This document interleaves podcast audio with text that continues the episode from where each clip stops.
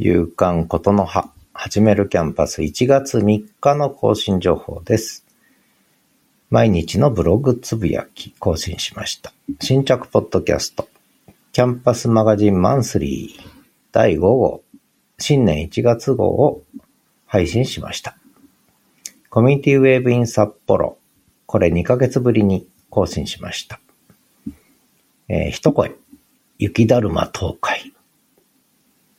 一声つぶやきました。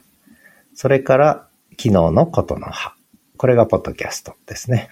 それから新着ブログですけれども、えープチヒットした昨日のことの葉ということで、ことの葉創刊号は YouTube でなぜか200人聞いてくれたと。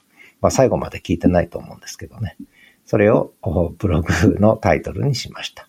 それからノートに月刊マガジンの発刊の案内をしました。以上です。